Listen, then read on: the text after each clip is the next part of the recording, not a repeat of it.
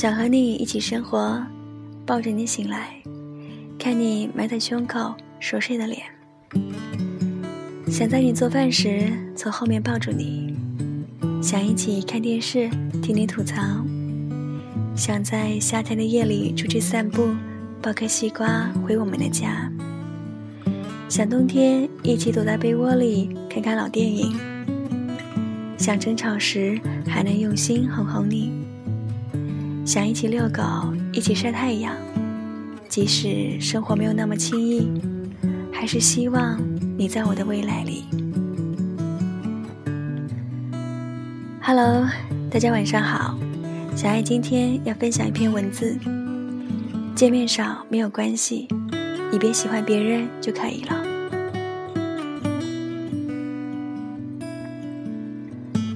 不知道为什么，我一直不看好异地恋。时间和距离是爱情里面的最大障碍。经常不见面，真的会让好事变坏，坏事变绝望，到最后就那么散了，不知不觉，无声无息。也许是对自己和对方没有信心吧。你也可能总是对异地恋敬而远之，就算遇到了喜欢的，也总是因为距离而退缩了，只能眼睁睁的错过。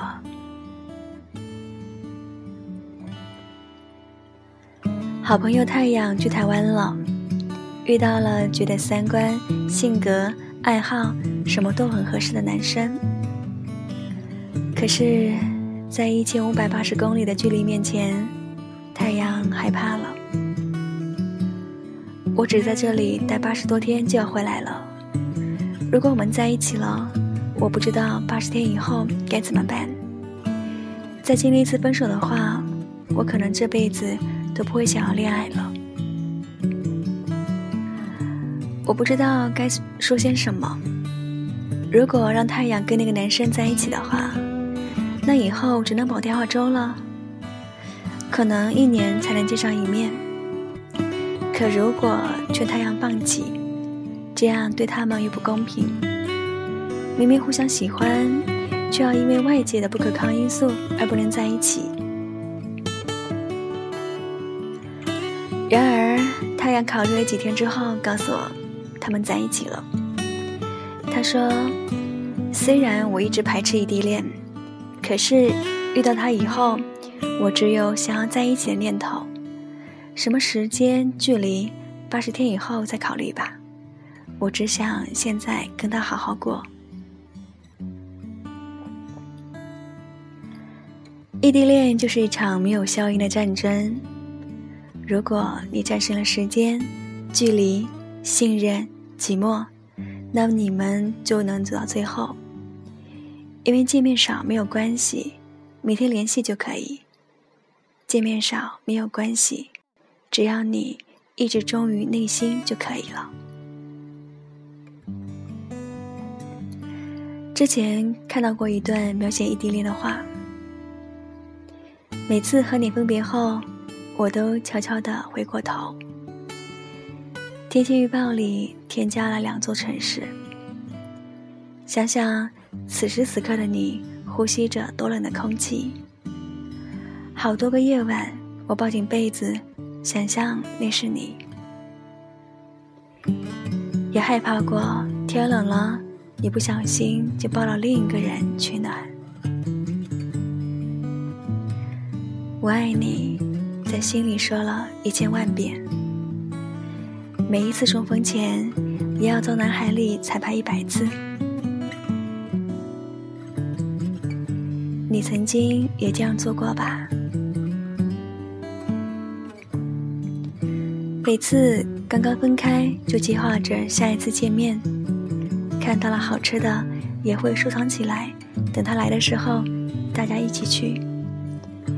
买衣服的时候会第一时间拍照，问他到底好不好看。醒来第一个想到的是他。夜晚。也总是要互道晚安之后才能入睡。可能最让你无法常驻笑容的时候，就是他来找你的时候。大概最忍不住眼泪的时候，就是坐上离别的列车。见不到你，你的姓名都成了我口边的情话。异地恋更像是一种耐心和信任的考验。异地期间，双方会产生依赖感，也会产生不安全感和各种猜疑。你要做的就是用爱和决心，将这一张试卷回答完整。错了没有关系，你不要提前交卷就可以了。很多时候。生活不会按照我们想的那样运作，它总是会丢给你各种各样的难题来锻炼你的生存意志。有时候你喜欢的人，偏偏就是离得最远的那一个。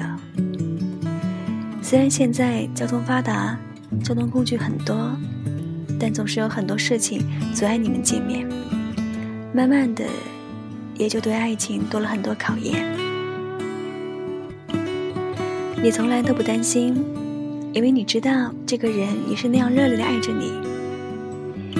你们有同一个梦想：一辆车、一座房子、一条狗、两个孩子，一起生活。所有的这一切都需要奋斗才能得到，所以你只需要累的时候有一通电话，委屈的时候有地方诉苦，就已经够了。然而，所有的一切都是为了以后在一起而努力着。也许这几年不能天天见面，不能在一起吃饭，不能撒娇拥抱，可是未来这些都会实现，都会变成最好的礼物，留在你身边。想起大学的时候，一个舍友，有一天晚上，他一遍又一遍的是换衣服。他一直兴奋的跟我们重复着一句话：“我男朋友明天要来看我了。”那个晚上，最美的不是他的装扮，而是他的眼睛里透出来的光，是那样的饱满而又深情。第二天，我们准备起床去上课的时候，发现一向最晚起床的他的床位已经空了。想起来，他说。她想早一点见到男朋友，我们都满眼羡慕。我想，这大概就是爱吧。有人说，熬过了异地恋，你们就能在一起一辈子了。或许就是这样吧。现在娱乐圈也有很多明星情侣，也都过着异地生活，虽然是在一起的。可是整天忙于工作，在高空中过日子的他们，也没有很多时间相处。所以，别要整天盯着手机，变成手机的奴隶，一会儿傻笑，一会儿偷偷抹眼泪。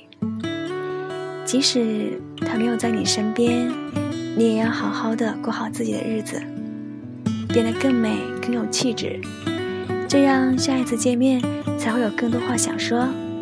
也会有更多话能说，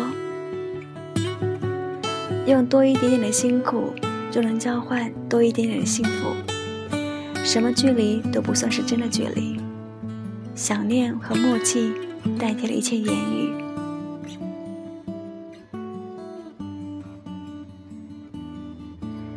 所以见面少真的没有关系，你不要喜欢别人就好了。晚安。